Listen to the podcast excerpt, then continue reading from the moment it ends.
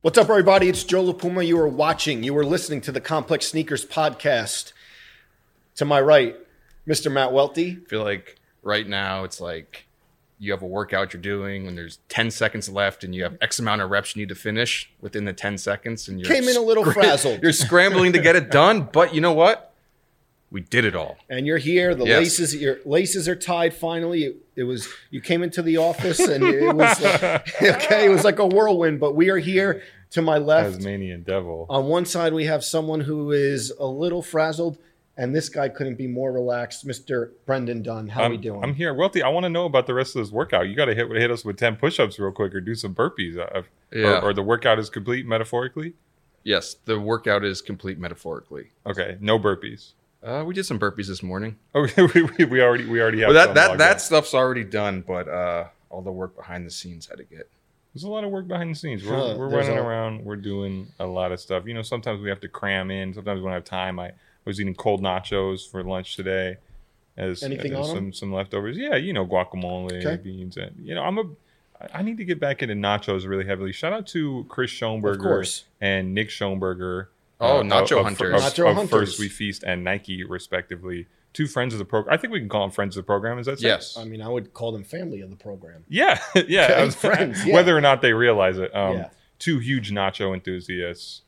Two Leftover who've always nachos are tricky though. Yeah. It's a little soggy. You might Yeah. end, you might end up with some uh, chilaquiles before you're. Uh, Okay, it would morph into that. Okay. Yeah, I you got to you, it. you might have to bring out some fresh, crispy chips to replace the soggy ones that are going on in there. Are they the same nacho? Are they leftover nachos at that point, or is that just a new batch of nachos with old ingredients? Hmm. Wow. I don't know. Um, it's like that Japanese technique that they used in, as inspiration for the Sacai LD waffle. I think it's called kintsugi, right? Where little the, new and little old. where the where the the ceramics breaks and and you have to re, refashion. it Oh with- yes, yes, You know? yes. something like that. I hope I said the kintsugi. Also- Is that right? Do you have any idea? I idea? mean, I I don't know. I hope I'm right. Also, why you set tripping with that hat? He's, So wait, so hold on, hold on. hold on. Yeah, yeah. People off camera, people asked about the hat. What? What? Which hat? I saw your hat. My hat? Yeah. Oh, I said today. it's a today. vintage Yeah, hat. yeah, I get yeah. it. It's it's a vintage hat, but some people think Oh. it's this is not an ad. Oh, oh. Welty's been very focused on set tripping lately. Okay. it, it comes up a lot at full size ride. What he says it he says it a lot. You know, he what he does though is he picks words and he sticks with them for a few months. Okay, uh, Welty. To be fair, that is a valid criticism. I did not even think about how I have the AT and T logo on my head, and of course, Complex Network is owned by the Verizon and Hearst Right. Joint venture. Right. So Well, that, that's, a fair criticism. That's not even what we were, I was talking about. What were you talking about? The fact that Full Size Run is sponsored by Simple Mobile and you're wearing an AT and T Wow. hat. Wow. this is not full size run. That's true. I, I love the people Well, you're at Simple Mobile guy? though. A team player. Apparently, this hat was a big. Should I just? He's se- are you just- sending a message? You sending a message right now? Okay, no Are you hat. sending a message? Okay, uh, does, No does my hair cap. look okay, or should I do the hoodie up? I think you should stick with the hat. No, the hat's gone. Does the hair look okay? Yeah. uh, Put the hoodie up, the hoodie up the whole episode? like I don't hoodie, think so. hoodie No, mellow. no, No. not hoodie mellow. Hoodie done? No. Okay, The hair's fine. Hoodie down, no hat. Yeah, you, you good. you. th- I hope you're happy now, Welty. Are you happy? You look happy. I'm, He's smiling. I'm, as long as you're He's happy. laughing. As long as you're happy. Ugh. You Feel got great. a nice New England fit on today. Yeah, I was up you, in New This is a England. New England fit. He had a nice New England weekend. Yes. Had a nice New England weekend. Saw my parents for the first time, and well, my sister um, For the her first time since No, no, no, the just in a while. Just Okay, in a while. Um, but yeah, went up to New Hampshire, took the Amtrak. Love the Amtrak. How, how was it for you? Good. Did you Uh, get the sleeper car? I know you were debating getting No, the sleeper, sleeper car. I like car- the sleeper car. Do you guys? Okay, go ahead. I was gonna do sleeper car, and I was debating it. And on the way down, like one, because I had a red eye. Sleeper car from here to New Hampshire. Yeah. How long is the fl- how long It is was the like trip? it was like eight hours, but hold on, it was overnight. It was an overnight situation, so I was Got gonna it. get it, and I was Mhm. like, do I get business or sleeper? Because you can't sleep in coach, like that just doesn't happen. okay, I have um, a story, but go ahead. so I I go to check it, and I'm like, oh, it's two fifty one way, uh, Uh-huh. not so bad For the sleeper car. for the sleeper car. Mhm. And I was like, and I think Brendan had actually talked me into Have you doing ever done it? Yeah, I have. Uh, Okay. I, I took But- a lot of Amtrak growing up. So did I. But We're the gonna go next, the next morning, Yeah. I go to check the sleeper car again. four hundred and fifty dollars one way, and I I was almost did a spit take for you real You- quick. You could have went to Teterboro for that. Get a I know, PJ. and I was like, uh, uh nope, nope, nope. so, so- you were in coach? No, I was in business class. Okay. Never. Okay. So, my mom doesn't fly. Has never flown. Yeah, Really? we talked about this on the Premium Pete. Yes, In- in never her life? flown. We did Amtrak to Florida, West Palm Yeah, yeah. How long is that, Joe? d- Thirty-seven It's hours. supposed to be 24 hours, but it was late. Yeah. Continue. It was always late. hours. Huh? Right? The Kanye song? Yeah, yeah. So I didn't hear that. My mom has never flown, so we we went to Florida every year, and her and I and my sister sometimes would take the train 24 hours. It's supposed to be from Penn Station to like West Palm Beach. It was always Mm-hmm. Sleeper late. car? 28 hours. No sleeper car. No sleeper car ever. And I also remember, which I think I told in the Premium Pete sh- episode Yeah. of this, they had a smoking car. So to get to the cafeteria, yeah, yeah. you would have to walk through, through the smoking car and y- your clothes would just come out smelling like cigarettes. But so many years on the Amtrak. Yeah, I, I'm. I had no idea that we had an extended Amtrak discussion on this podcast before. We really do cover it all. I would Premium do it- Pete. He said that. Uh, he said that he um he wore like Stan Smiths on the Amtrak or something. He was and talking like, about those like- I-95 like trips. flexing his flexing his shoes or something Uh, like that. we used to take it. So I, I never did the sleeper car until like the, the last year. Um, but but growing up, we would take it a lot from North Idaho to Portland and back. The Empire Builder How train.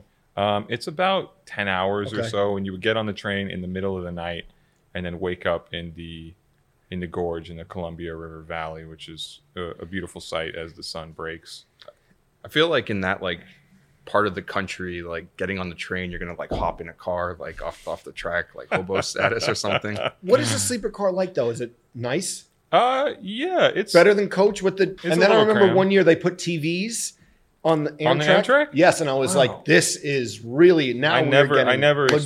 experienced that. I never But sleep, experienced that. sleeper car. Yeah, they, I, I think there's usually in the small ones even there's two bunks Okay. on the top and bottom, but it's still you're very um your space it's it's very rectangular. Okay. You know, it's not a big square It's where very you portioned. kind of move around. Yeah, yeah, yeah. Then I remember in the middle of the night, in the middle of the trip, I think Rocky Mount, North Carolina, Mhm. Yeah. Is where there was like an hour layover. Oh, the worst. And- Spokane, Washington. You just hang out there. You just it's an hour layover 40 in the middle of the night. So when like Hour you're trying to go to sleep, you, it just stops and like people get off, and it's like People smoking. You're never gonna chilling. sleep. Yeah. So, the, and then Rocky Mount, North Carolina, is when you would realize: ha, are we on time? Are we not on time? Yeah. And always we were not on time. So, Yeah. Joe, Joe, I want to mention another thing that maybe we'll bring back some childhood memories for you. I, I've been on this pursuit eating a lot more Italian food than Okay. I usually do lately. And I was out in Corona, Queens this past week okay, at Parkside Restaurant. okay, And I don't know if you've been there, but it Never was, been. It was a treat. Uh, we went we went to get the lemon ice king of Corona right afterward, which also quite you're a treat. doing the whole routine. Yeah, man. I love it. Yeah, man. But I did, it was so funny that just the experience and all the people there right behind us. The whole time there was this pretty intoxicated guy with an Italia hat on, and he was the, the lines he had were so iconic. He, like- he, he said like, if, if he told the waiter something along the lines of, if, if there's no chicken cacciatore, I'm leaving this fucking restaurant Really? right just now. fooling around, right? Yeah. If it's not al dente, Uh, we're sending the pasta back. Yeah, kind and then at Oh. one point, I, I, was, I was there with a friend. at one point, he got up and he kind of walks by our table because we were right by him. And, you know, he's walking kind of like Vince McMahon would, you know, kind of. Yeah, Oh, yeah, exactly. strut and he stops out. at our table and he looks at my friend has carbonara, which is that a good order at an Italian restaurant? or Mm-hmm. That's is it, good. Heavy. is that valid? Because I didn't Yeah, know- Of course. so the guy looks and he goes, he, t- he turns, so he's positioned right eyes. He goes, carbonara. God bless. Uh, and, and walks away. That's a weird thing to say. I think that's a. My dad I, I- I didn't know if that if that meant that he respected the order, didn't respect the order. You I- know. Or, or it's like good luck with that one sort of situation. Well, it's just carbonara's heavy. Yeah. You Yeah. think of like fettuccine, which is heavy. yeah, Carbonara I is had some fettuccine. carbonara is like that, but like with pancetta, like Italian bacon in it. You know, Mm, so good though. yeah, Speaking of bringing the feeling back, I know you guys had briefly brought up my trip to New England. Yes. On the way back, taking the Amtrak, I didn't Mhm. even pay attention to what the schedule was. Mhm. So, um, I, there was a train I took from New Hampshire to Boston, and then from Boston to New Jersey, okay. there was like a three hour gap in between the trains. I had to like get off at one train and then go to another station and take it. So I had three hours to kill in Boston at around like eleven o'clock in the morning, and I was like, well, I used to spend so much time here. What am I gonna do? Go You see know? Dion Point. Yeah, Uh, did you check no, in with he's. the I, concepts people? Yeah. I think. Well, I think they're a little further out Okay. Okay. like in Cambridge area, so like that wouldn't have really worked. Um, so I was like, I need to go outside, touch the people, um, Okay. Be Fresh out- off the Amtrak. yeah, be outside. Um, so I used to work at this store briefly in downtown Crossings, which is like Boston's downtown area. It's Okay. not like the the the higher end shops, Mhm. you know. Um, but there's a lot of sneaker stores um, in there, and the Foot Locker there used to be booming. Like, and that's the Foot Locker you worked at? for a bit. Like I w- that wasn't like the store I worked at full time, but I like Yeah. worked there like more than a handful of times Yeah. when I first started, and that store was like the highest volumes, like one of the highest volume stores in New England. They had like all the shoes and like being there just felt like in 2008 just felt like like uh you know kind of electric you know Yeah, It's you like- were at the center of something. yeah and i went there and like just to like i want i'm like i need to go back Yeah. you know and i go there and i was like, "Do- do- I, w- you I kids was don't even know. Yeah, you know? exactly. I was disappointed who because the I, I I don't know if it's like pandemic or anything like Sure, it that, was but empty? like, yeah, there Well, was it was fa- wasn't it Father's Day? uh, no, this was this was Okay. Monday, but Yeah, there yeah. was like no, but there was like two people in the store.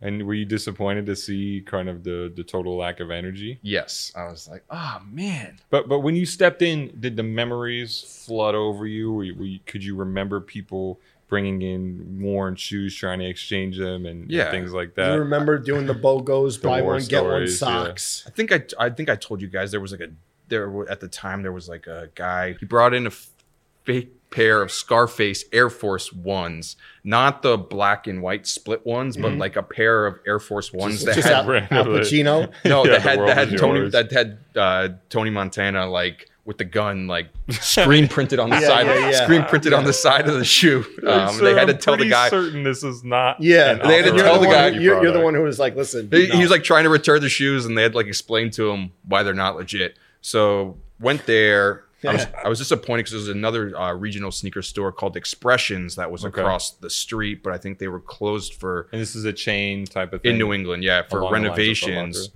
And all I remember is going to Expressions back in the day, and they had all the Gino Green, Gino Gino Yeah, Green yeah, yeah, Global with- with- on the yeah, wall. yeah, is it a G or is it a nine? Yeah. no one ever knows. Uh, shout out Papoose, shout out Papoose for that one. Yeah. of Oh course. yeah, Yeah. all the Yeah. all over Yeah, Yeah, jackets. yeah, you Yes. see those in the pages of Double XL Yes. Yes. frequently. Yes. Frequently. And then the other place I ended up going to was Bodega, Of which I had not been in a while. But Yeah. it You was thank them for the New Balances. Everyone. I, I I felt so weird because I wasn't planning on it. You wore them. I had them on, oh, I, and I was yeah, like, oh. right. You definitely I played. know I I didn't didn't- wearing the band's tour merch to the show. I felt so weird because I walk in and like people are definitely like the workers were like looking down because the shoes like just came out. looking down, they were looking at your face like, "Oh my god, it's Wow, Matthew it's J. I didn't know. I didn't any get, pics? I Did he take any pictures? didn't get recognized Okay. at all. at Bodega. Okay. Nope. Oh my! god! Even though they sent me the shoes, did not uh, get recognized, and everyone working in the store had the 990s on. So I was like, oh, they thought you were the intern. yeah. Your shift in doesn't first. start till four. But yeah, it was Uh, good. I hadn't I hadn't been there in ages. Did you buy anything? Have you- You've been there. You shot uh, Robert Kraft sneaker yes, shopping. we did. Robert I've actually Kraft never been to Bodega in Boston. I've been to the LA one, but Bodega was my first byline in Complex. Really? 50 words. 50 words. It must have been 2006 or 2007. It was a sidebar of a sidebar. Mm-hmm. And I- I used to do like help out on the store guide pages. And Yeah. Bodega was the first byline I've had. Actually, it wasn't a byline even. It was, was the just first time, unattributed first little time I ever wrote in the magazine. And I remember what what, what year? oh, it must have been, I think it was the Pharrell Clipse issue where Pharrell is like, So it must have been when the store first opened in 2006. very Okay. it was around 2006 definitely and i remember they were being so secretive about pictures Yeah. so like they wouldn't even send the pictures because of the you know the snapple machine and Well, they used to have they used to have a sign there, like because the sna- everyone knows Bodega. They were known for having the the Snapple Secret machine entrance. Mhm. that Yeah. like you know it was kind of like an electric door or whatever, sliding door, and they'd be like no pictures allowed Yep. in front of like the most iconic thing. And you know what? I'm not 100 percent sure, but I don't think I'm not sure the Snapple machine was still there. really Was it still secret? Is it still a hidden door to get in? I mean, so you, kn- oh, you I've never been. I've, So I've you been walk to the in, it's LA one. You walk and the in, LA one is in you- like a gr- an old uh, produce warehouse. I've never been and to it's kind of hidden one. where you have to go through this little hallway. you walk in and it's on uh clear clearway street which is off of Ma- so mass ave is like the main yeah, I know nothing about okay Boston. so, So, it's like the main street going uh to boston and then it's like newbury street is like Mm-hmm. two blocks up where like all the high-end stores yes, are I know that's where Newbury. Karmaloop, all- Johnny Cupcakes. all that Yes. stuff so it's like it's not too far away from there so it's like two blocks away from newbury street but it's like on a side street Yep, I And- remember and the it's next street. to a christian science reading room Mm. of all things and it's like a it's unmarked but and they had like the windows stocked with like you know tide and Yep. all that Sure, sort of sure, stuff sure. Paper towels, I think. yeah and i think when you went in there back in the day it was more like the actual bodega sort of They did more to make it look like, like a bodega. yeah but now it's like you go in there and it's like it kind of looks like a bodega but they're selling all bodega branded Mm-hmm.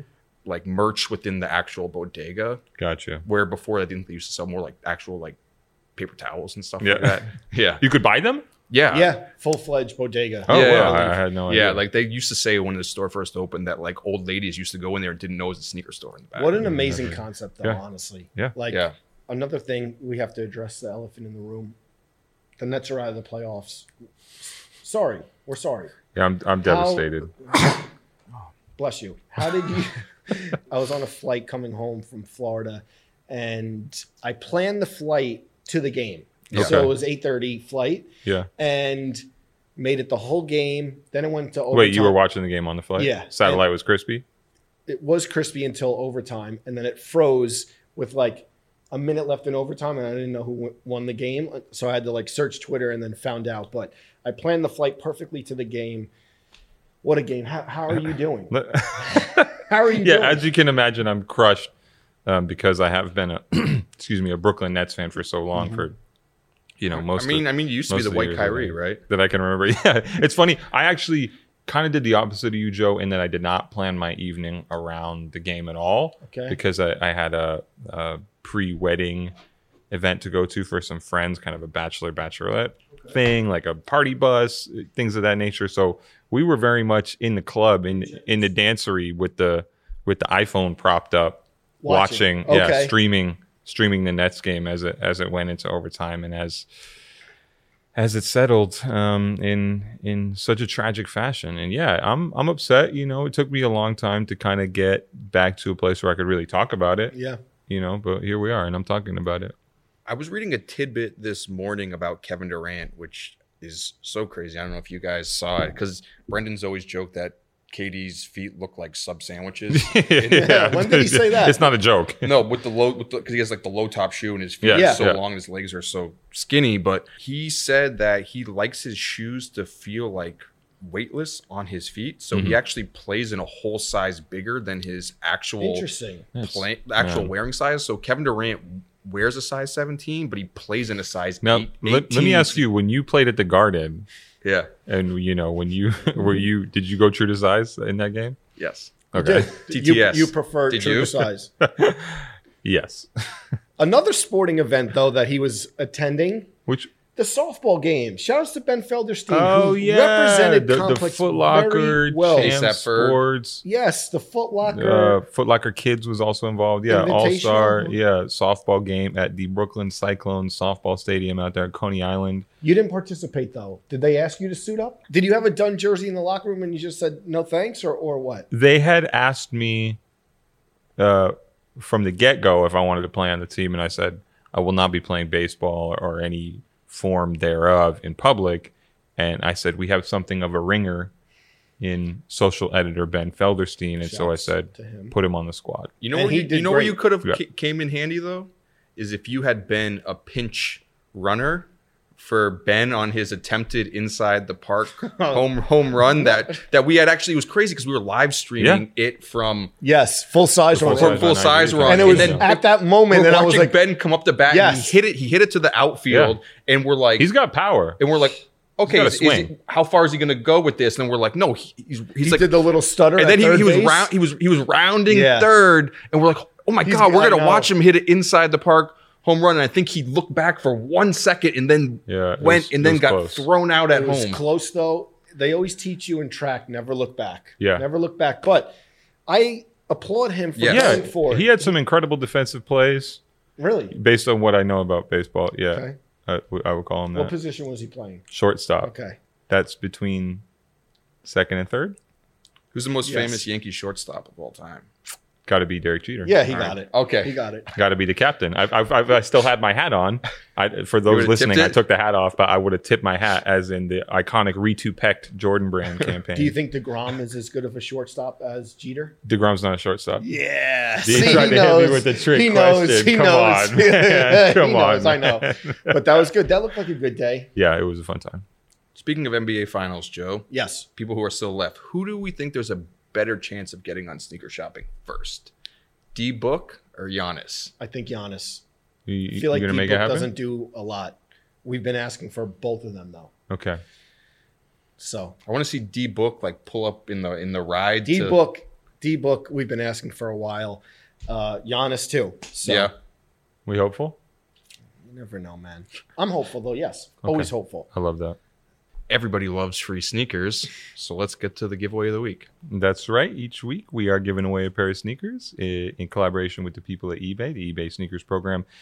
This is how this works. I, I, I always want to break down exactly how it works because we're still getting DMs about how can I win a free pair of sneakers. On Friday afternoon, the Complex Sneakers Twitter account will tweet out a submission for questions. You can click the link in that tweet and you can ask us a question on the podcast. If we pick your question to be read out on the podcast, we will give you a free pair of incredible sneakers, hand chosen by us, and they are eBay authenticity guaranteed, so you know they're legit.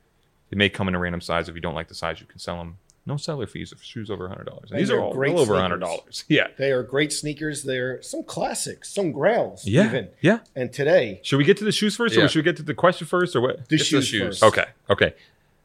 Do you know what's in here, Walter? You were asking me. I don't. Do you know what's in here, Joe?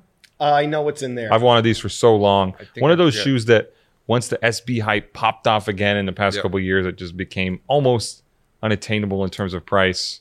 Very rare. A, a Futura Oh. SB Dunks, and this is a, a timely shoe right now, given his uh, Mm-hmm. legal battles with you know the North Face. I, I hope that turns out well for him. But yes. Yes. you can see the eBay authenticity guarantee tag right on there. Uh, this this this mesh on the tongue.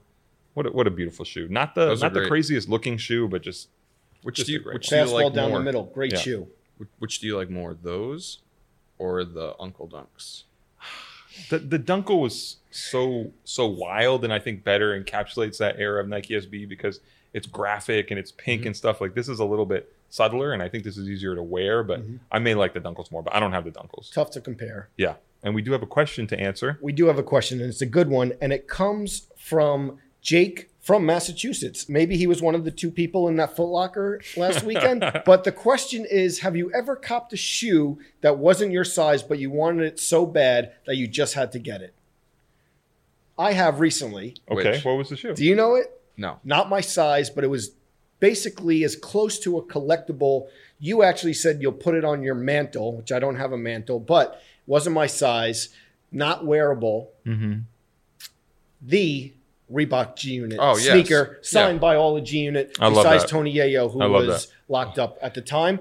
And I got Free that Yayo. from But PG. yes, yep. I got. I wanted him to say it. We got. I, We- our we friend talked about it, PG. yeah. I, I But think we went a week without mentioning him, but Yes. we're back on it. So. But that That was a couple weeks. Size 10, it's not my size. I wouldn't have worn it anyway. Yeah, Maybe course. that's a little is that is this like a little bit of No, that- kind of That this count- counts, that right? Counts to a certain degree. I would have loved for it to be in my size, but again, signed by the whole G unit. We will put a picture up. And Sha Money XL. Sha Money XL, yes. So that was one where it wasn't my size. Happy to have. Definitely, whenever the man cave happens, Mhm. it's going to be front and center. But that was one recent one, and and one do you do that regularly? Because I, No. I, I really don't. I try not to do this. no, I don't do it regularly. Is it is it going to be right next to the Cristiano Ronaldo JLP? Uh, poster yeah. And the Roger Federer racket? Yeah. maybe, There you go. maybe. There we go. But yeah, so that's mine. Have you? I, I don't know if I could see Actually, you I doing actually have a funny story Okay. that ties back to because I didn't th- I didn't uh, think there was anything I bought that wasn't my size. Mhm. So when I was working at Foot Locker in New Hampshire in 2007, they had kind of like a turnover of the staff um, Okay. where they had like brought in a new manager, but Mhm. like there had been old stuff that was like sitting in the back like forever that Mhm. like probably should have been like shipped out at some point, but like the old manager like never did anything with it and kind of forgot about the shoes. Okay. So I'm out back and I see like a Jordan box, and we didn't have like a lot of retro Jordan Yeah. product at all. And it was a pair of white, pink, and green Air Jordan 14 lows, women's pair. Okay. Pink- I do not remember that. Me colorway, either, but but go okay. on.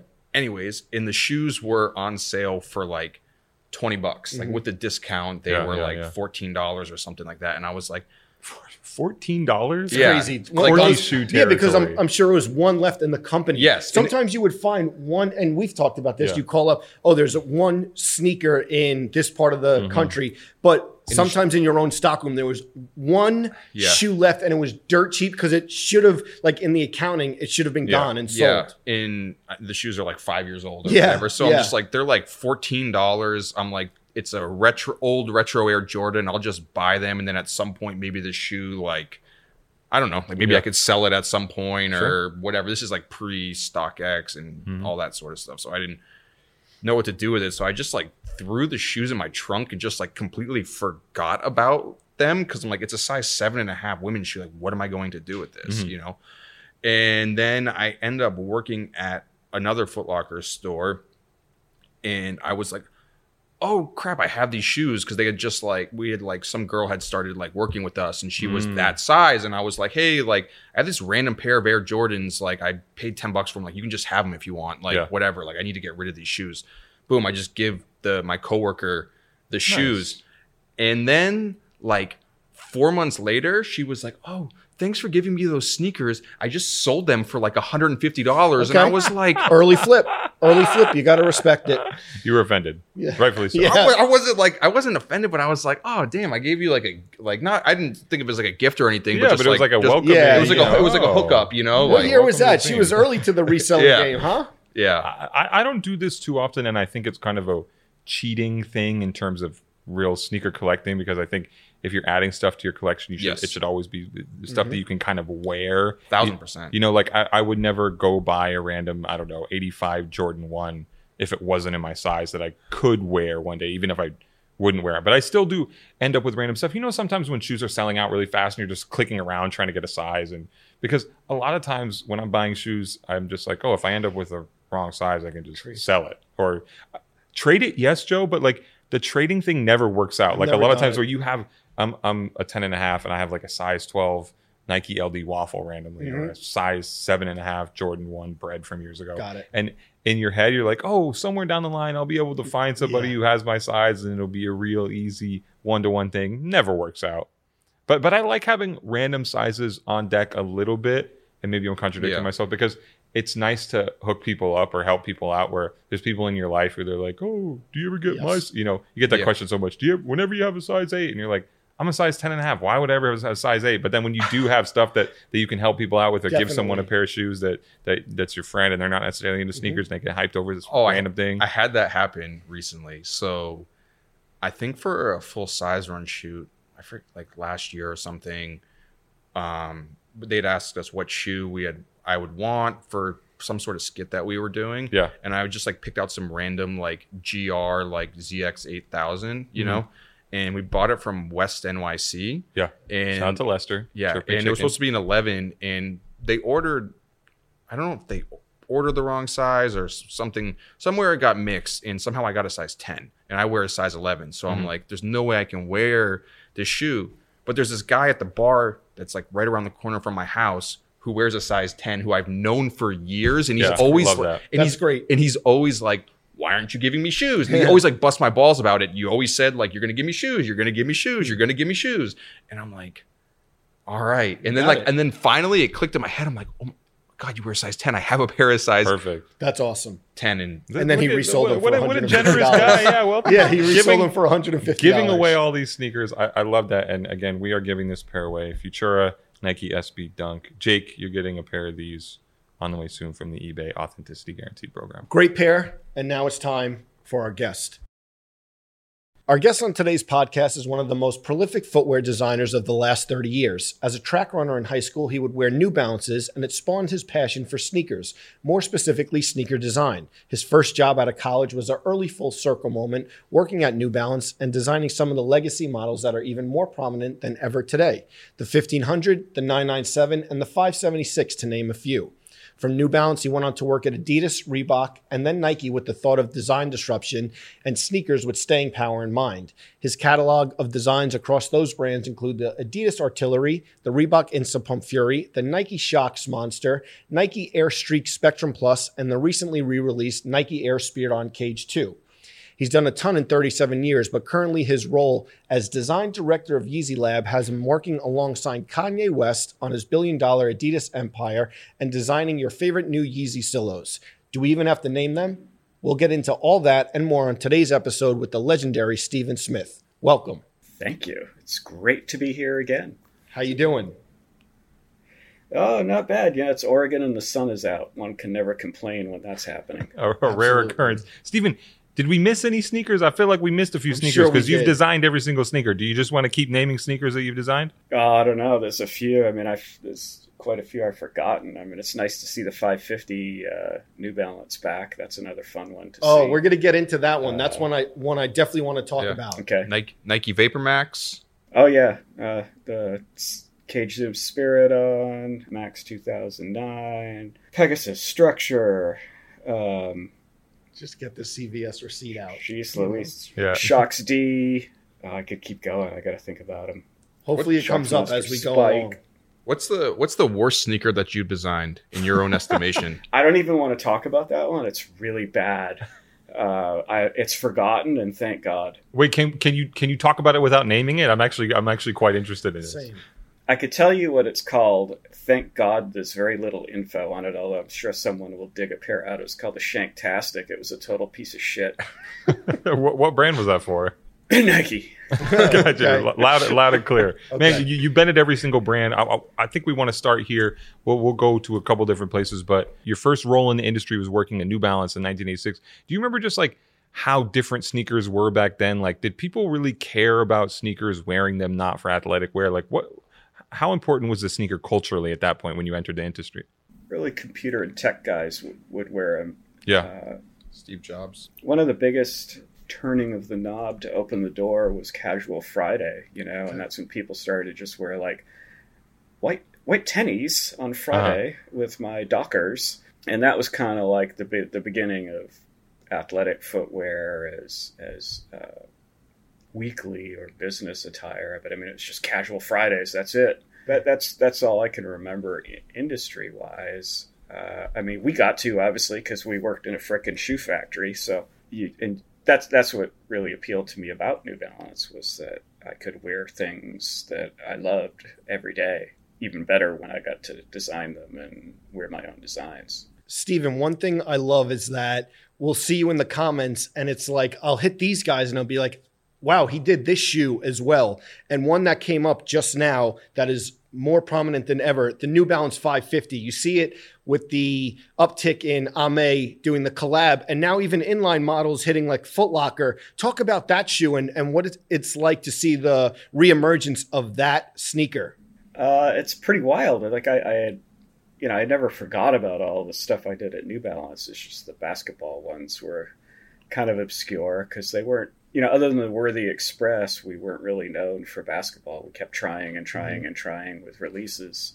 So yeah, it was a real surprise to see that one revived because so, some of the others, you know, like the Cage Zoom Spiridon, and then the uh, the Zoom Spectrum, those were kind of obscure for Stussy and Supreme to pull out. So this one was even more. I was like, what? I Yeah. forgot about that one. You know, uh, when I got to New Balance, me and this guy right here, Kevin Brown, Mhm. Brownie used to like to do all the basketball shoes, and I used to like to do all the running shoes. But we would trade off every now and then, and it was actually kind of fun because Brownie was a wacko eccentric like I was. So we were the entire design team, and would would sit there and go like, "Which one do you want to do today?" Well, I don't know. Let's. you want to do this one? And you're like, okay. And so he and I would have these kind of friendly competitions. As to who could make the most elaborate tooling and bottom units and just mess with the development guys and the marketing guys at New Balance. Yeah. Just pushing the 'Cause it's not envelope like just the- to do it. Yeah, just to aggravate them. And we're like, well, we could put a color dam here. We could break it up here, and it can go up at this funky angle. And they're like, you can't do that. What, what, what? And Brownie, I'd be like, ha, ha, ha, ha, and I'd be like, watch this one. I'm going to add like six color breaks there. He'd be like, oh no, let's let's do seven, and like let's hide this in the tread pattern. And we would play all kinds of little games just to mess with them. Very, you know, kind of subversive. And uh, Brownie Brownie was a good character. So he, he did like the worthy, Mm. and then I was doing some of the more mid price mid price models just so that we could get the whole collection out at, at once. Can you Um, c- can did you ever imagine that Hailey Bieber and like downtown New York City people, the 550 would become like the shoe of the cool guy moment right now? oh God, never. You know, It's the all funny over the thing is city. I- it's wild. I'm gonna have to get a pair, I guess. You, know? You don't have a Uh, pair, You're not gonna so send- can- Teddy didn't send you a pair. No, it's funny when I when I left New Balance. You know, I grew up in a fairly working class town, and, and, and a bunch of my friends were. You know, it's New England. You Mhm. they were townies. They were going to stay there the rest of their life, and they had just regular kind of jobs. Any of them that were size nines, I, I gave them uh, hefty bags of shoes Mm. Because I was going from, you know, my first job at New Balance to Adidas, which was a competitor, so it's kind of frowned upon to have competitive stuff. So Mhm. I just gave it away to all my friends who who didn't have really good paying jobs and stuff. So it's like, here's my gift to you, and I'd give them like 20 pairs of New Balances at a batch of all the prototypes and stuff I had. So a lot of those I just gave away. Mhm. Um, so I did. I didn't have a lot of the the basketball stuff. So a lot of my friends actually played basketball more than were being runners. So uh, I was more than happy to to give them to them as as gifts. Steven, um, before we uh, shot this show, we are talking about the 574 and 576. And I think it's interesting because I know you had told me in the past that you designed the 576 and then someone at New Balance took all the expensive parts out of it and created the 574. And then the 574 ends up becoming New Balance's like biggest shoe of all time. Is it crazy for you to see that happen to one of your shoes and the legacy you have at the brand? Yeah, I mean, it was kind of funny to see things potato headed at that point in time, you know, because it wasn't it wasn't really the normal to reuse a lot of tooling like that. Um, we would um, start from scratch because technologies and things were evolving in our business so fast that you would just you, you'd update it because you could because you could make it better. And so it was funny to see it take a step backwards but i you know i guess in, in the end it was the right move because it made it more uh, price point accessible for people which also you know you were getting that great new balance shoe with the upper fit and the material and the quality um, with a little bit of a dumbed down midsole but uh, yeah it's pretty crazy that's probably part of the success you know is, is getting the value and that's what appeals. You know, you look at the dad shoe. I mean, that was the dad shoe appeal. It's Mm. it's solid value. Were you pissed off though? Because I feel like that is a moment where Steven Smith, the designer, could clash, and I know this has happened a lot over the years with Steven Smith uh, in- interfacing with other people inside the company. Or what, what what have you done to my thing? No, no, no, I, I'm, I'm totally wrong on that. me no. Uh, no, you know that's. I, I, think it's cool. Yeah, Uh, again, it was the right thing to do, and if the, and it made it more suc successful, all, all the better. It's just when people were doing stupid things that I would speak up about it. Just before the the call in, I dug out some stuff out of my archives, and I have one of those that's a that's a topic for that with with the Spiridon, for example. But it is funny that people kind of were a little scared to talk to me about stuff. Do you like the 574? Because working at Finish Line back in the day, we sold so many of them, and now even like Welty, when I bring up the 574, he's a little like, uh, I guess maybe his like because he knows the backstory. I don't know.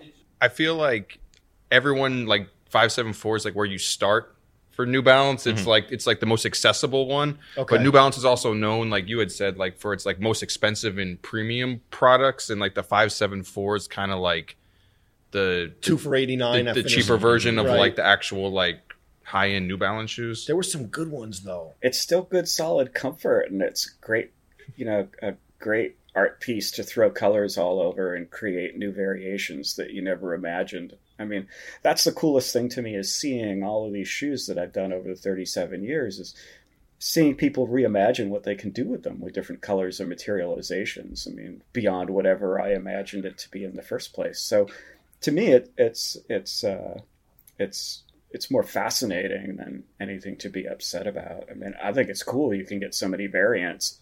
Like I wanted to buy a pair, so but but I'm like, which one do I get? I I, I kind of like ten different colorways, so you know, I ended up getting one that matched my race car and my pair of five seven fours that I finally bought myself.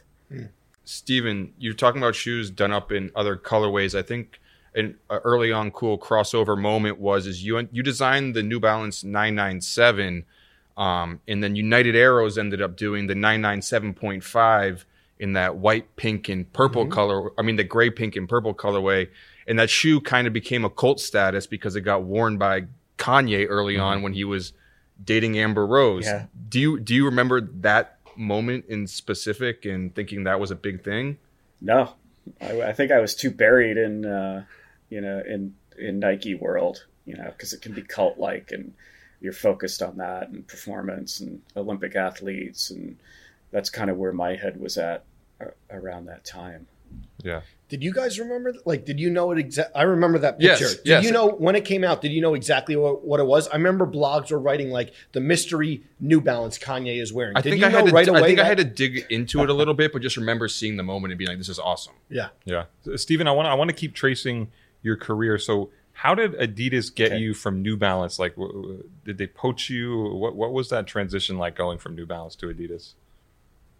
Well, it was really funny. You know, it was kind of my first job, and you, yeah, I grew up with parents of the '50s, where it's like you, that's your job for life. You get a Mhm. job, you do well, and you get the gold watch, and you retire. So it was kind of a, an alien concept. Stay there for two be- years and then move on.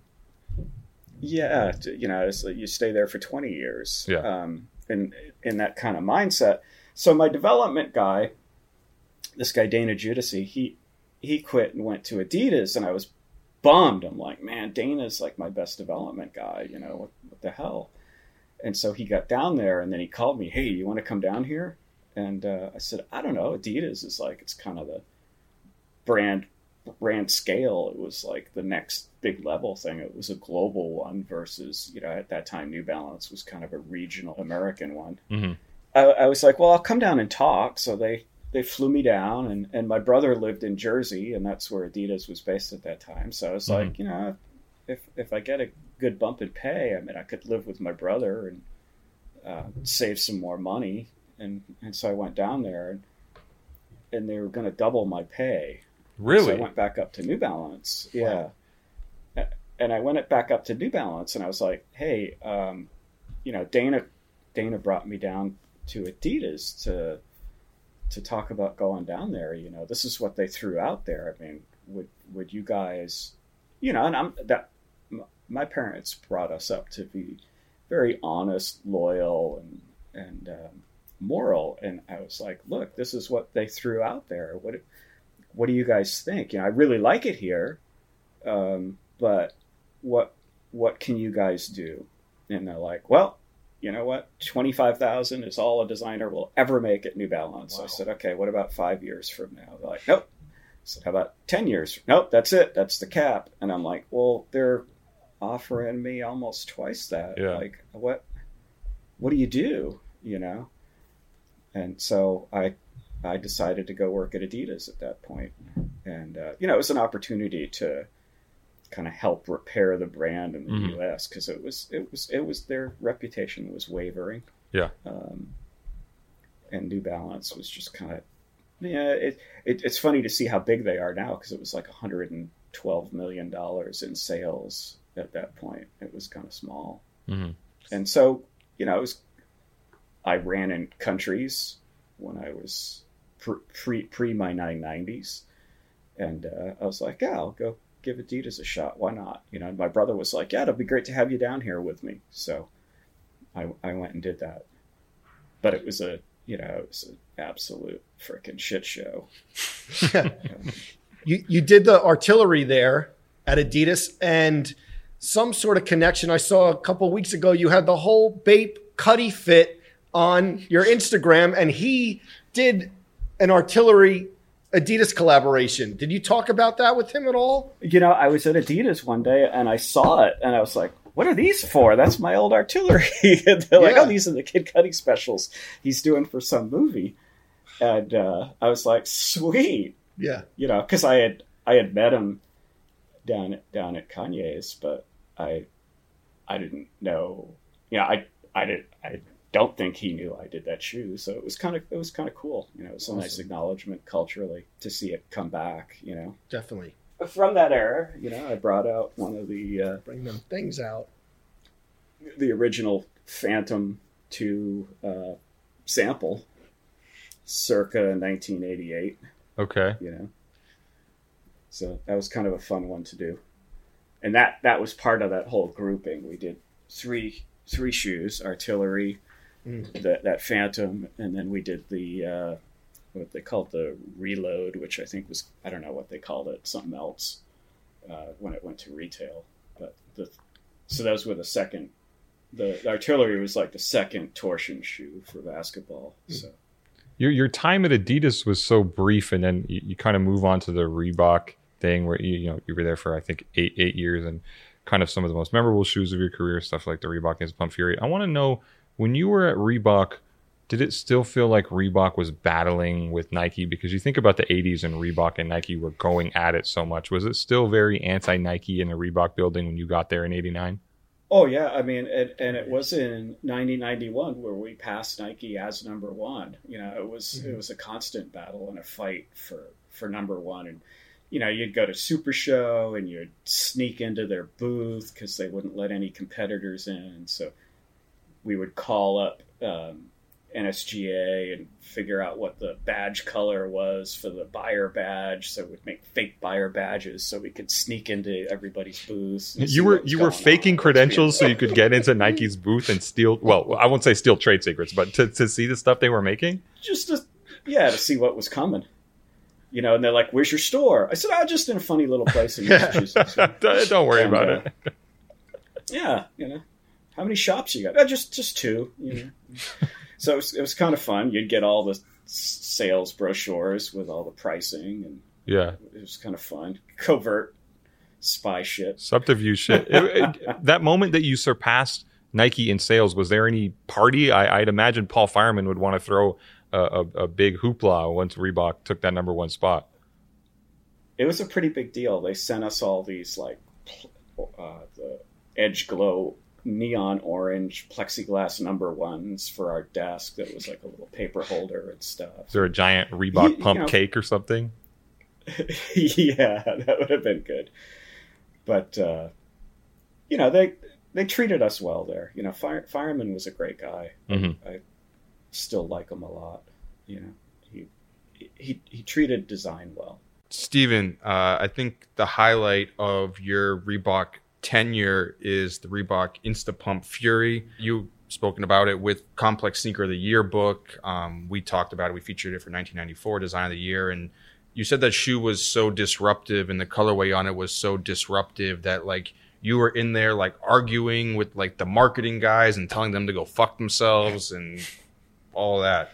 Oh, I might have said some things like that, yeah. you know, if you believe in something strong enough, mm. yeah, it's like your child. You're going to fight for it, and you know it's right. You know, and, and throughout my career, those that I've known that I had an inkling that it was right, I fought for, and and and it, looking back on it, it was worth the fight mm. because there it is, it's a huge piece of their their heritage and the brand. So, it, and it's and it's funny. It comes out again, and and, and you know, when, whenever you want affirmation that it was the right thing to do, you know, this just came out. This is a an exhibit that's going to be uh, in Oh, yeah. London at the London Design Museum, and it's funny as you read through it. Some of the some of the younger j- designers in here say, you know, I saw that Reebok Fury and I wanted to design sneakers.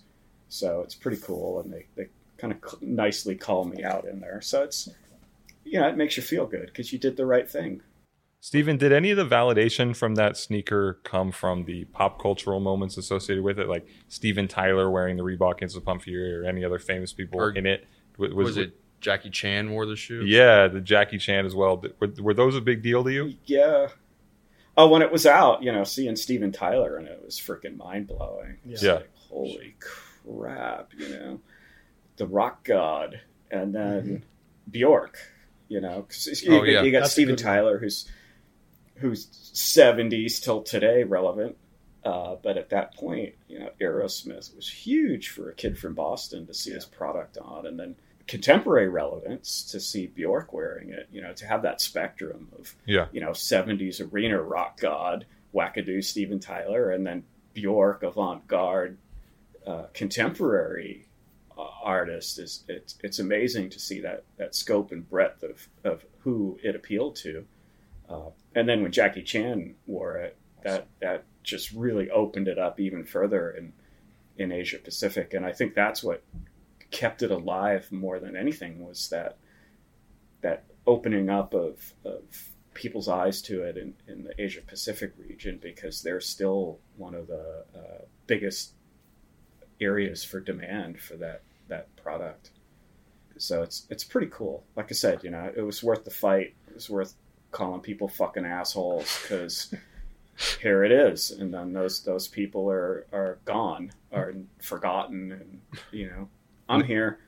The sneakers there. It was the right thing to do. It's in the London Design Museum, for God's sakes. Come on. Wow. Yeah. Steven, uh, to like go into that whole like, and I think it's kind of important to kind of show the you know the listeners your like the attitude you've had with all this and fighting back and forth. And I know you, you said that after you left Reebok, you had to like go into the office and you like stole all your original designs and kept them in your own archive. Well, it was funny. I didn't actually go in and steal it. You know, a lot of Let's not use the word steal. tossed- yeah, let's not use. Yeah. Uh, but you know, uh, as new people came into the team or we relocated to different facilities, a lot of that stuff would just get tossed, and you'd be like, "Well, I'll save that. I'll save that. That's silly to have that thrown out. You know, that's history. That's that's part of the, the archive of it." So I, I saved all that. You know, when I did quit, I selectively removed designs from my desk, which was notoriously like a foot high, full of piles of designs and ideas, because it was just this fire hose of, of conceptualization. Um, so much that Reebok couldn't ab- absorb it of how much was coming out, and Litch and Peter Foley and I all tr- we tried to make it all, um, and Reebok to this day still harvests work from those days. Uh, but yeah, I, I selectively took the drawings and things that I thought were relevant and important, and and kept those. And you know, if you look at it and go, oh well, maybe that was unethical or whatever, but it's my portfolio, and I needed it to It's get my next job to Yeah. show what I did. It's it's it's your work. It's still your pieces, and and today Reebok's archivists uh, are Shout out to Aaron Narlock. that it exists because a lot of it got thrown out as they moved around campus to campus to campus, and Yeah. so I ha- I have like fifty percent of the the Fury history, and and Litchfield has the other half. Um, and so if we hadn't taken it, it it it would be lost forever. So they're they're just happy to have it and have access to it, which I you know I freely let them borrow things for Right. their uh, perusal or reinvention or to see a detail how something was done. I, I loan it to them all the time. Steven, you did a brief stint at Fila, but then you go on to Nike in 2009. And what were those early years like? Uh, you know, Nike was a lot of fun then. You know, Phil Knight was still in the game with us every day, and um, you know, it's it's always great to have the founder there because they're they're the heart and soul of what it was about. They they embody the risk taking. They embody the the brand ethics. I mean, Bill Bowerman was still alive. I got to go spend time with Bill, which was really cool, and capture that spirit of what those guys did, that spark that created the brand. Because as brands grow, that um, that mentality that got them started, that that rebellion, that offering something different, gets diluted over time. So it was great to have those guys there to be the spirit of it and pick their brains and what you know or ask them what would you what would you do about this and Mhm. they would bluntly tell you and you'd you'd do it uh, and you'd get the information straight from the horse's mouth so to speak and as as Phil stepped away uh, the culture changed a little bit and it wasn't as um, product and performance driven as, Mhm. as it was when I got there you know things kind of tapered off to a point You got there in 1999. Was it weird to be at Nike after being at war with Nike, kind of in those Reebok years? You know, how, how strange was it to finally step behind the berm, as they say, and be part of this organization that you had kind of worked against in your other roles? Well, it was really funny. You know, I went there and I, I interviewed in um, early '92. I was flown out to meet with Tinker and Mark Parker, Oh wow! and uh, Presumably I the first time you met Tinker. oh yeah, Yeah. and uh, it was very funny that, that they had just moved into the Jordan building. You know that that whole the initial side of the the campus was brand new, and in those days you brought your work in in the form of slides. So I brought my carousel, and I brought my slide sheets, and it was kind of funny for the the, the leader in the game they spent all day trying to find a slide projector, which they couldn't. For that 1992 visit, yeah, so Tinker's sitting there looking at my slides on the window, you know, like, "Oh, you can Holding draw, kid." I'm like, Yeah. "Yeah, yeah," and uh, so he was like, "Really nice, you know, amazing," and uh, you'll hear from us. And, and so I was like, "Great, that'll be kind of cool." I liked it. I, I came out to Beaverton, and uh, it, it was, you know, the campus was nice. And I went back to Reebok, and we were on one building, and um, it was a nice building and all that. But I mean, going to see the, the Nike campus was like, holy crap! You have no idea. You know, it's like seeing being be, being a a warrior in the jungle, and all of a sudden you go see like a B two stealth bomber, yeah, and you go back to the jungle, and they're like, yeah, we're gonna kick their butts, and you're like, you have no idea what you're up against. You have no idea yeah. you know, and I saw it. And after that visit is when I went back and, and I never heard anything back. So I was kind of bummed. And then I got a rejection letter and I'm like, son of a bitch.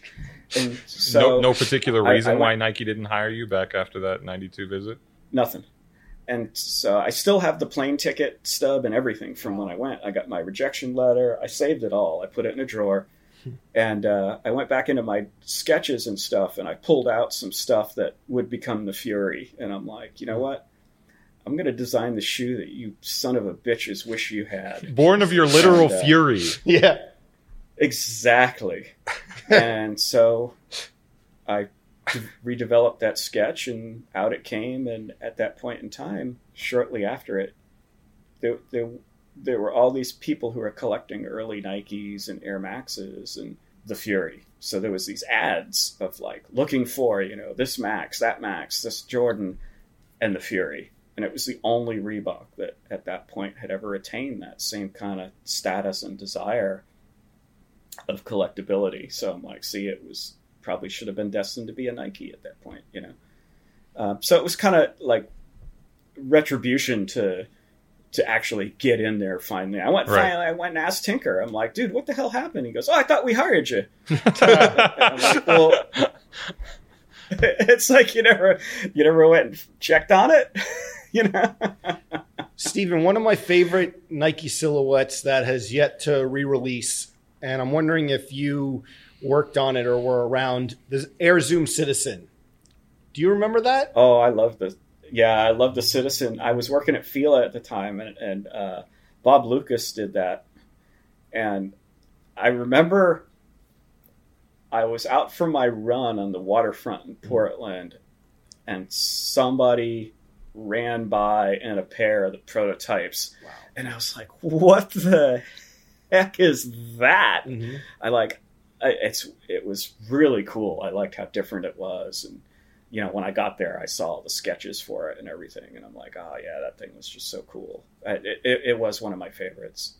And then the Spiridon Cage 2 that you did design, like shortly after that, I, I feel like in a previous conversation you and I had, you told me some of what was happening on the bottom of that shoe was inspired by some of the failures of the Zoom Citizen, right? The way the bag would abrade on the ground, so you had to kind of protect it in the Spiridon. Yeah, and I mean that's where what they learned from that that became the the cage zoom was uh, the citizen had the full zoom bag kind of exposed on the side, Right.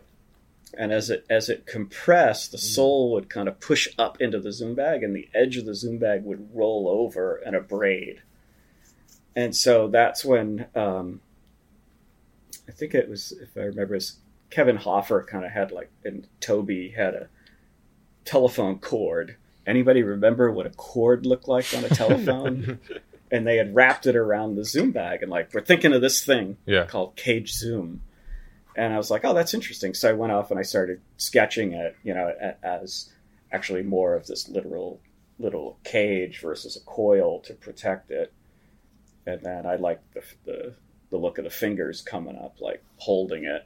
And so that's where that kind of language came from for that. We need you to go back and fix the Citizen so they can bring it back out I know, and Joe can I finally know. be We need, you, we need you to, yeah. for real. Well, they added a they added a plate to the bottom of it, and that rather than helping it and wrapping the outsole over it, that exasperated it because the plate shoved up into the bag. So anyway, you know, it's like it went counter to what it was.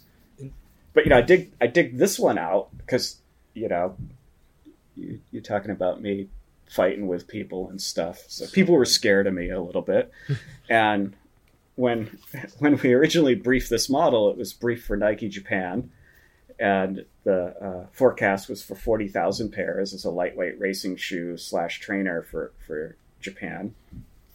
And you'll see that it doesn't have the, the rubber here. It was Mhm. all EVA because I wanted it super lightweight. I wanted it inspired by the foot, super flexible. Dan Jones, who was the head of marketing at the time, uh, pulled me into his office and he was like, hey, um, mm, can I talk to you about something? I'm like, sure, whatever, you know. And uh, he goes, so I know I know you love this thing. We showed it, and people are are all over Right. it. Um, could you please think about adding some rubber here in the forefoot so Even the EVA doesn't wear out so fast? I was like, well, you know, it's really meant for the for the Japanese runners, and they were they were the ones kind of driving it. And uh, and he's like, well, let me explain it to you. I'm like, okay. He goes, if we add just one piece of rubber up in here, we can take it from Japan to global. Mhm. And he goes, and it can go from 40,000 pair to maybe 80,000 pair. I said, well, that makes sense. Sure, I'll do it, you know? So I went back and I sketched it, and it came out with, with the eventual, um, what they call uh, waffle grip in the forefoot that they use on a lot of the the regular Japanese training and, and racing flats. So I added that in there, and Dan was like, you know, thank you, that looks really cool. I think I think it'll do well. And so when they uh, took it out to book it, it booked eight hundred thousand pairs. So it, I, I would say it was pretty You successful. went, you went And- from and again, you know, forty thousand units were anticipated, and then it went to eight hundred thousand units. yeah. Does does the designer see? I know we asked you this when we had you on full size run. You don't you don't get royalties off the shoes, but do you get any sort of bonus when a shoe ends up doing twenty times better than expected? zero. I got to keep my job the next day uh, at that point, and so did pretty well. And again, you know, if you if you gave me a reason for doing something as opposed to like I think or I want, Mhm. you know, I'm not designing it for you. I'm designing it for the consumer. In the end, when a change like that is requested and, and it's logical, Right. like, oh, okay, you gave me evidence rather than acquiesce. Exactly. It's like it's based in reality as opposed to someone's emotions, feelings, uh, their their insecurity of like, ooh, yeah, I don't know if we could sell it without rubber on the forefoot. There was there was a, a reason for it. Like, if you did that, then this will occur. And I'm like, sounds reasonable, sure. And it was it was function driven, and again, it turned out to be the right thing. I mean, that's amazing uh, for a shoe that people were scared of. You know, like a lot of things I do, they people are kind of like, "Ooh, that's kind of scary." Um, and and so to to go from forty thousand to eight hundred thousand when it booked in was was pretty good. So there was kind of a mad scramble to get production Yeah, ramped up for that kind units, of volume yeah. shift. And- yeah. Steven, I think uh, one of the one of the interesting parts about your Nike tenure towards the end or even after you were no longer with the brand, ended up doing the Vapor Max. But the Vapor Max is a shoe that like it was like your your you know your grand your magnum opus that you had started working at Reebok. I remember going to the archives and they basically showed us a version that you had made a prototype shoe with Reebok that is the Nike Vapor Max. And then you take that Well, idea and concept and then go to Nike and it took like 15 years from the start of that shoe to when the shoe gets produced and it finally gets put out and it was kind of like Nike's uh, try to how maybe how they try to combat Adidas a little bit at that moment when the boost was so big they they go to the Vapor It was a Max huge moment for the Air Max line too. Yeah, they- So what it was, what it was is there was the Reebok Diamond collection, and that's where that shoe kind of came from, which was uh, kind of a ultimate leap for what DMX would be with this fully molded midsole, no foam or anything in between. And so when I was working on the Max 2009, uh, yeah, unusual at Nike at, at the time was designer designing the air units. It was all done by engineers uh, IHM, which is in-house manufacturing. Right. They had engineers over there to to do just Nike Air. So it was unusual for a designer, you know, because I'm a weirdo where I problem solve and have mechanical engineering mindset blended with art, which the two just hate each other typically. And I would hang out with the engineers because I'd want to know how stuff was done, and the other designers like, "Why are you talking to them?" You know, because they're going to help me make my dreams come true of what the product can be. And so when I was working on the Max 2009, we went from the 360 with the rigid cage on it. We wanted to get rid of that cage because it made the shoe really stiff, and you know it was a nice intro to the full Visi unit, Right. but it didn't. It, it was kind of clunky and didn't flex in the right places. Hmm. So Chris Cook, who was my development guy, he he and I looked at it and were like, let's make this thing for runners first, as opposed to just make an air unit. And so we went back in and we reevaluated it, redesigned it, perfected, honed it, and then while I was at it, I, being in innovation, I created the next two iterations of what uh, full length air would become, and it was this modular modular unit, you know, and one version was splitting it into two parts, kind of Fury like of a forefoot and a heel, so you could have independent. But you know, with with the air mindset of having a softer forefoot, lower pressure, um, and a slightly higher pressure in the heel, so you could separate them and, and tune it. And then from that was the third one with the pods of even more like the bone structure on your foot for independent motion and, and fluid motion. And that sketch series of sketches after I left running uh, looks like it evolved into the to the Vapor Max tooling. Such a big moment. I, I know that Big that- push for uh, Nike. You remember how big the Vapor Max Yeah. was when it first came out? Absolutely. I have like three pairs and like wore 'em out, wore 'em at the gym. Like there was a, yeah, there was a time yeah, where I was wearing them like in every facet of my life. Yeah, yeah. Your career doesn't. Well, Go ahead. a, a lot of it is, uh, you know, again, not designing the whole shoe that would become Right.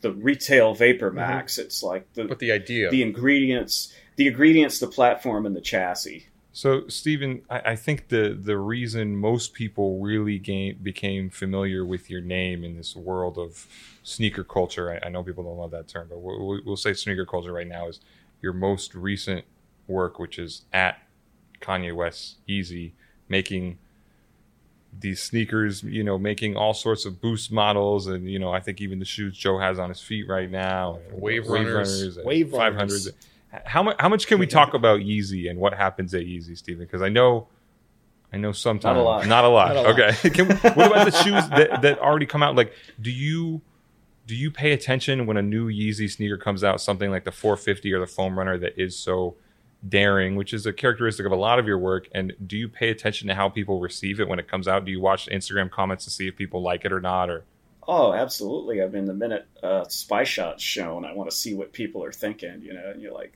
oh man, don't say shit like that about it, you know. And then when it comes out, things sell out in under a minute. I mean, you can't you can't argue with it. So it's it embodies a lot of my career, and and again, ultimately, keep in mind, Kanye is the creative director without a doubt, um, and he gu- gui- guides me and other designers through the process of what he's inspired by and, and looking for. And we inspire each other. You know, we send imagery to each other all day long.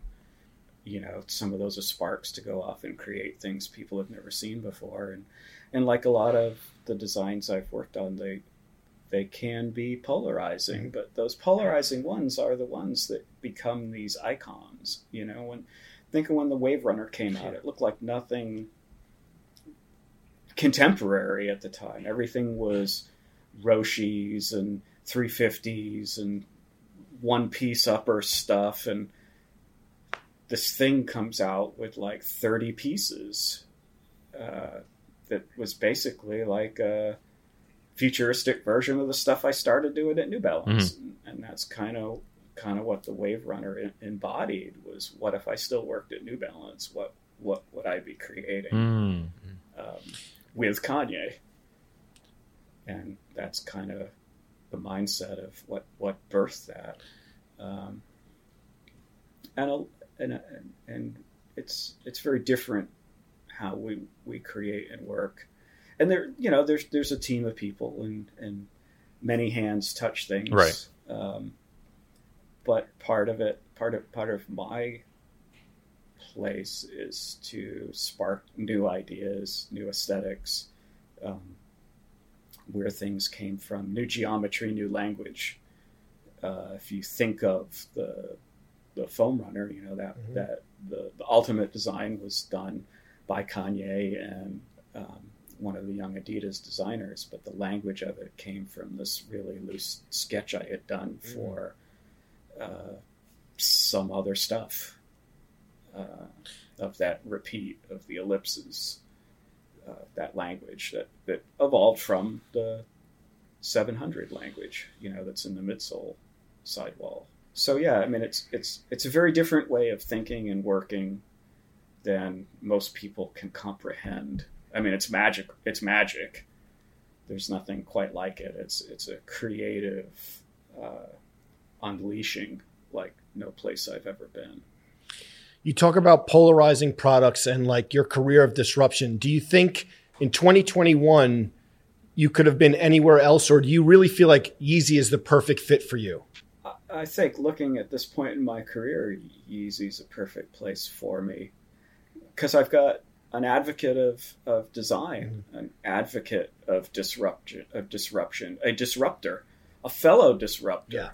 You know, and I that's part of why we we jive so well. It's like we just want to change the game constantly and refresh it and reset it uh, and show people. You know, Kanye and I had these early conversations where, um, you know, we talked about talked about that uh, as a concept of the future we were promised from the 50s and the 60s.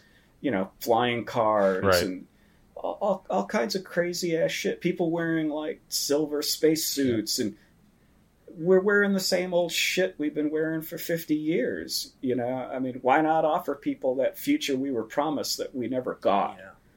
Um, break the paradigm, escape the matrix, you know, and that's that's kind of the things we do. Show the people the future that we can see. You know, that's we had these conversations about relevance of time and place, you know, past, present, future. There's the now, and we're in the now. And you know, Kanye was like, when you were doing the Fury, you you were you were in the now. That's the future. Everybody else was just left behind you. Um, and it's you you look at it again. You know, 35 years that shoe's been around. Uh, it still looks like it's from the future. Mhm. Definitely. that's that's what's so interesting about all of this. I mean, maybe I did, you know, like Nikola Tesla would always say, he got in his sleep or in a dream state, he got these visions of the future. You know, maybe it's aliens sending him messages. Who who knows what it is? You're maybe you're a mental time traveler. So I, I don't know. You know, I got a gift, and I got a I got a person who appreciates the gift with me, who has his own gift, and uh, together we're doing really cool things for the world. So, so are you are you like the Elon Musk of sneakers to some degree, Steven? I don't know. I'm not. I'm not a millionaire. Uh, Are you a billionaire? no, I, I wish. Uh, but it's I, I, I look I look at kind of more as the Tesla. Mhm. You know, I mean, Tesla. Nikola died Tesla, not the brand Tesla. Yeah, no, not the car. Uh, the the inventor, Got the science, the scientist, the futurist. You know, he he was going head to head with with Edison, uh, but all the things you know they thought Tesla was out of his fucking mind. Does that make Tinker Hatfield and- Edison? Who's Edison in this narrative? I don't know. I mean, we're friends. It's different. Yeah. Uh, you know, a- a- and Edison, Tesla started out as working in Edison's lab with him. So yeah, Um, it yeah. might be Edison But- in the metaphor. But S- S- Steven, what was it like for you? Because I know early on, me and you had a history because I had interviewed you for a story, and you had talked about how you you, you work on the Wave Runner. Obviously, you send me a frantic phone call saying that if I don't take the story down, that like you're going to lose your job at Yeezy. But then all these years later, you know, Kanye brings you out at the, I believe it was the business. Oh my god, Fast company. the fast, the, Fast the Company. fast company summit and it's kind of like you know you're the the wizard to the wizard of oz that they unveil and they're like here's the guy helping design the shoes like what was that moment like for you to find Again, there, there's a lot of people, but Kanye just decided at one point, you know, you you can go out there and, and be a voice for it because people want to know about it. But I still can't tell a lot. You know, it's all secret and NDAs, and um, I can I can give snippets and glimpses to things that are already out or have already been said. Uh, you know, it's it's a very it's a very different environment. You know, you have to respect people's privacies and what they you know, it's a mutual respect with him. Right. What he asked me to keep secret, I do. You know, it's it's just a respect as a friend above and beyond the working environment. And uh, so that's that's what I respect with him, and I I, I respect the friendship above and beyond the working relationship as as creatives. Um, it's a brotherhood more than anything. I mean, and he's he's introduced me to all kinds of uh, amazing people that you find out later that that you influence, and without my career, these people wouldn't have their ability to create and and do the amazing things that they do for the marketplace. You know, like Fonz Bentley. I mean, guys who inspire me back, and Mhm. I, I inspire them, and it, it's really cool. And and Don C. You know, Don C's become like a great friend. Love Um, that. and One of the best voices of all so- time. Oh, I, I love Don. He's he's one of my all time favorite people. Absolutely. Um, and so to me, it, it's like it's gotten those guys to meet the guy who did the stuff that they, you know, kind of like with Kanye. I, I designed the shoes he wanted, and these guys were part of that group, and the guys going to Paris, and so it's kind of cool to meet all those guys and uh, cross pollinate with all of it and, and create together and and be be a bigger part of the culture. Uh, and that's what's so magic about all of it. You you become collaborators and and friends more than anything. Um, so, yeah, I mean, it's again, it's I, I'd love to talk more about the Yeah. creation side of it and stuff, but I just Of course, no, Yeah. no, we, we we respect it. Steven, I have one question. We always talk about on this podcast that like owning a pair of Yeezys now is like such like mm-hmm. a badge of honor, whether it's the 350s or the 500s, but it's like even when, like when we go home and we're not kind of like in the industry, but we go home, it's like you just owning one pair. And I know that you wear the Wave Runners like nonstop, you beat them, you do lace swaps. If you could give like one Yeezy to own or one of your everyday wears, what would you like recommend? It doesn't have to be of all time, but right now, what would you recommend? I mean, I, I like the Wave Runner for the comfort because that's what you were after. It was a comfortable shoe that legitimately had running DNA. I mean, if Mm. you wanted to, you could go run five, ten miles. Have you ever run in them? Oh yeah, absolutely. Okay. I mean, I ran five miles in three fifties and Wow. sent Kanye a video. of. Weren't you weren't Nice. you weren't you weren't you like wearing jeans and running in Yeezys at one Yeah. point? What? Steven. he sent me the high five. He sent me the high five emoji. This like, is the future. We can't be running miles." Wow, in we need you in the Bape Kid Cudi hoodie next with the with the Wave Runners running, zipped up. You know, it's funny. It's funny. I I, I posted that picture just 'cause, you know I like Cudi. He's Yeah. he's awesome. He's a cool guy. Uh, I, I like the Bape stuff, and if I was going to get one Bape thing, uh, why not get something that is is a guy Yes. you respect A and friend. who likes your design? Yep. So I got that one, and I posted that picture on my Instagram, and it was funny. There's this great uh, IG account called uh, Boston Be a Man, and it's pretty pretty freaking funny. It's stand up comedy. Uh, and I posted some comment on there, and some like 20 year old punk kid was like, Yo, what are you doing wearing hype beast shit, wearing that stuff as a 50 year old man, dude? Be a man. in there. and I'm like, Go fuck yourself. you know? It's like I can, I can, I, I got news for you. I can wear it. love it. I love it. and you, and you were off by about six years, so I'm like 56, so it's even better. Steve, Steven, I, I, I love that you've kind of like taken on another life though with the whole fit pick game. I, w- I was joking around with the guys before the shoot that you kind of have like uh, the family matters when Steve Urkel goes to Stefan. Uh, alter, alternate alternate persona where you where you throw on the head to toe fit and let the let these kids know how to hook up the sneakers on the internet. Like, what's the reaction that you've gotten out of besides the Cudi, but like from the fit pics on IG? Yeah, it's kind of funny. That's one of the first ones where anybody had anything talking shit. I mean, most of them like them because I mean they want to see how someone involved in the creation process Trying to give them the together. blueprint. Yeah. and yeah, and and some of it is stuff I see that inspired me for some of those products. You know, um, safety gear. That's I I did the orange seven hundred minivan. I love that one. Tresser and I worked on together. And I saw this rain suit at the motorcycle store, and I'm like, dude, that's the perfect hookup for that shoe. I got to buy it.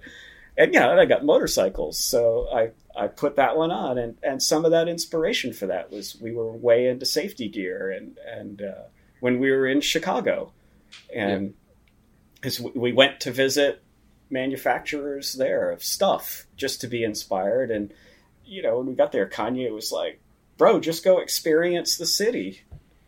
Uh, don't even you don't have to draw anything right now. Just go soak it in. So I did, and I went and visited like safety gear manufacturers and stuff, and um, and some of those things become infused into the DNA of what we're about because it's what he's about or interested in at that time, and you can see where it infused in, into the product. So to me, it was like that's the hookup, you know, and uh, it was a great. I, I think it was a great fit. Definitely. Steven, last thing I just want to ask you is that I know you have the shoe right behind you, the 450.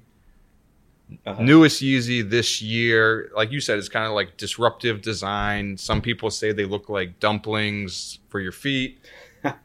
um, what's I mean, what's your reaction to that shoe being so, you know, kind of disruptive in the market at this point? Did you think that was going to happen? Oh, of course. You know, it's very different, and you saw the reaction to people when the early teases were out. And, but you know, people were interested in it. You saw when when Kanye did the Forbes article with the rings of the prototypes, and mm-hmm. kids were zooming in on every variation they could see on it, wondering which one was it going to be, and you know, that's part of the the fun of all of it is the mystery and what show me something I've never seen before. That's the challenge I always give the young designers. Um, and it was something people hadn't seen before. Uh, but why?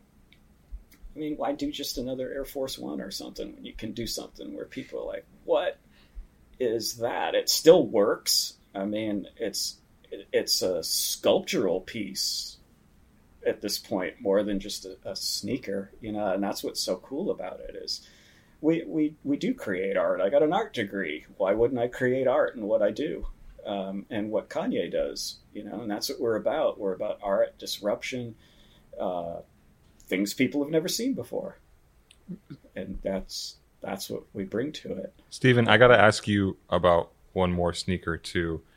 The Hello Kitty Uh-huh. Nike Air Presto. I believe you worked on that shoe. Is that right? oh yeah. Okay. I, we, we don't have to go into the full breakdown of, of, of the history of the sneaker, but I'm hearing some rumors that the sneaker is coming back next year. I mean, I may- maybe rumors is a Oh, I mischaracterization, don't know. but I don't know but- what they'd tell me. I believe the shoe may be coming back next year. I don't I don't need you to confirm it, but are you excited about that? Are you going to get a pair? Yeah, that'd that'd be pretty sweet. You know, hopefully they'll give me a pair. You need to be first in line for the Hello Kitty Presto Retro. Yeah, if it happens, I can't confirm it. If it happens, you know, it was funny that that particular project. You know, I'm I'm a I'm a dork. I brought my lunch every day in a Hello Kitty lunch bag, and I would get a different one whenever I would see it at the Japanese store or if I went to Tokyo. Yeah, I would go to Uwajimaya, get it there. There was there was a little place in the Beaverton Mall called Shira Smile that was a Sanrio store. um, they had the the uh, the little kit lunch pa- lunch packs, and I would make my lunch in that, and, and uh, um, yeah. So when it came time in in Japan, Sanrio was doing a 35th anniversary of Hello Kitty, like her 35th birthday or whatever, and they asked a bunch of different companies to do some kind of product for it. And that was kind of the origin of it. And Mark Parker knew that I loved Sanrio stuff and I love Japan. said, get the guy with the Hello he- Kitty lunchbox on this one That's ASAP. the guy. he came up and he was like, "Hey, Steven, would you be interested in in working on this?" He goes, "I, you know, you always have all the Hello Kitty stuff." I'm like, "Yeah, that'd be kind of fun." So with Keiko Kanishi, who was my uh, developer for Nike Japan, she she acted as the interface into Sanrio, and uh, I went off and I started to bust out a bunch of Illustrator drawings of variations of Hello Kitty and twisting the graphic and being very literal. And uh, Hiroshi did one that was just the characters, and he just sent me a graphic sheet of that. So I rearranged it and I applied it to the shoe, and and then I did the about ten other different ones that were original designs that I came up with, and I think we sampled seven of them, and then uh, Sanrio picked like four or five that they went through with, and they were supposed to make five hundred, I think, of each of the different Mhm. styles, and it turned out that it it didn't work out that way. That they only did you know somewhere between ten and twenty four pairs of Super each rare. style. So Yep. that's why they became so coveted. And and I had I had the samples of the ones that they didn't even make the ten or twelve of. Um, and I, you know, I- since it's Illustrator, I, I have all the OG files for the Hello Kitty graphics and the shoes.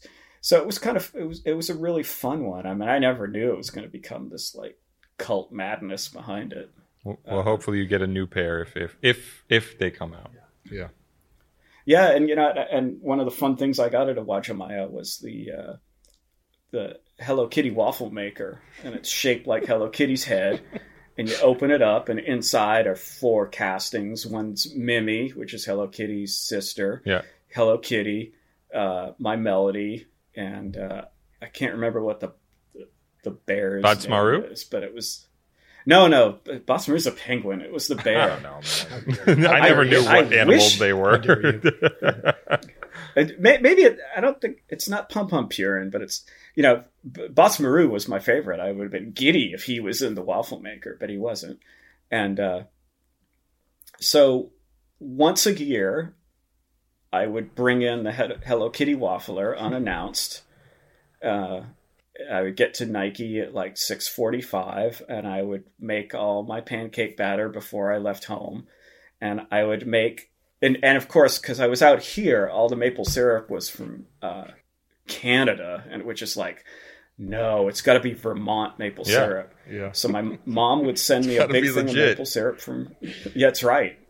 My mom sent me a big thing of maple syrup from Vermont, and once a year, I would make everyone and me a ham who would go by f- for like two hours. I would get out my Hello Kitty waffle maker and I would make Hello Kitty waffles for anybody going by, and uh, it kind of became like this little famous thing in there. People are like, "When are you going to do it history again?" Right like, there. That is history. I, I, I was like, it's it's uh, it's my determination when I will do it. It's not fixed date. It's just when I feel like it. Yes. Once a year, and that night I would send out a just a, an email Yeah. to everybody that just said meow, and then the, the next morning, if if you remembered what it was, you would get delicious Hello Kitty waffles with Vermont maple syrup, the only kind to have. Ugh. Oh. Oh. Well, So yeah, who would who would have thought the guy on? who would have thought? Yeah, Um, listen, Steven, we can't thank you enough for taking the time. Uh, so many great stories to share. And we hope we could do this like every six months because we Yeah. know that you're always creating. So thank you so much. Thanks, Steven. Oh yeah, you know, uh, there's lots of fun stuff going on, lots of cool stuff going on, lots of people I've influenced who influence Yeah. me. You know, lots of you know, one one of my favorites right now, you know, is Charlotte Lee doing the the, the 327. Okay, yeah. Yep. Yeah. this this one's awesome because it's the Jolly Rancher one. It was the one I had to have. Uh, so she's she's making me proud, carrying forth the, the Awesome. New Balance lineage. Uh, and and so it's cool. Like I said, it's cool to inspire these these young kids to create. And like I like I always say, it's um, it wasn't really a career at the time. It was something new that you know, those people like myself, Kilgore, Tinker, Wilson Smith, we made it interesting enough for people, other people to want to do Right. it. You know, made it cool and fun because we were all fucking whacked in our head, and we we we made it fun, Yeah. and uh, it's fun. And you know, the other thing, you know, my my parting words are: I never once on a job description saw ass kisser, uh, but silently uh, in invisible ink was ass kicker, and so that's what I became. And waffle maker. And waffle, Ma- yeah, Hello Kitty waffle maker, no less. Perfect. Well, awesome. Thanks again. And uh, we hope to hear from you soon. Appreciate it, Steven. Thank you, Steven. So many stories. I, I don't get to critique any designs this time. No, Not this time. I was looking forward. I was looking forward to that. We'll, we'll send you some via text. Take care. Thank you guys so much for watching. We are actually off next week, so we will see you guys in two weeks. Make sure you like and subscribe and have a great weekend. that's all, folks. Our producer is Dave Matthews. Our associate producer is Jasmine Plata. Sound engineering done by Kyle Garvey. Special thanks to Jen Stewart and Shiva Bayet. The Complex Sneakers Podcast is a production of the Complex Podcast Network.